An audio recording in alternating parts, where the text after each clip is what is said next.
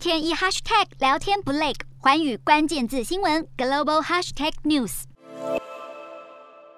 美国五角大厦在十九号透露，参谋长联席会议主席密利已经和俄罗斯的参谋总长吉拉西莫夫通过电话，这是乌俄开战以来两人的第一次直接对谈。美方的通话摘要中没有具体记录双方谈论的任何内容。密利的发言人表示，两位首长讨论了几项安全议题，但是对话细节会依照惯例保密。另一方面，路透社报道，白宫正考虑把波音公司制造的鱼叉飞弹和挪威制的康士伯格海军打击飞弹送往乌克兰，也试图要运送先进反舰飞弹。不过，这些武器威力相对强大，操作训练的时间得更久。美方也担心武器会被俄军截获。除了武器援助外，美国联邦参议院在十九号还通过又一项金援法案，提供乌克兰将近四百亿美金（大约一点一兆台币）的补充资金。法案接下来将会交送白宫。一旦总统拜登签署成立，美国在乌俄开战后提供乌方的金援累计将达到五百三十亿美元。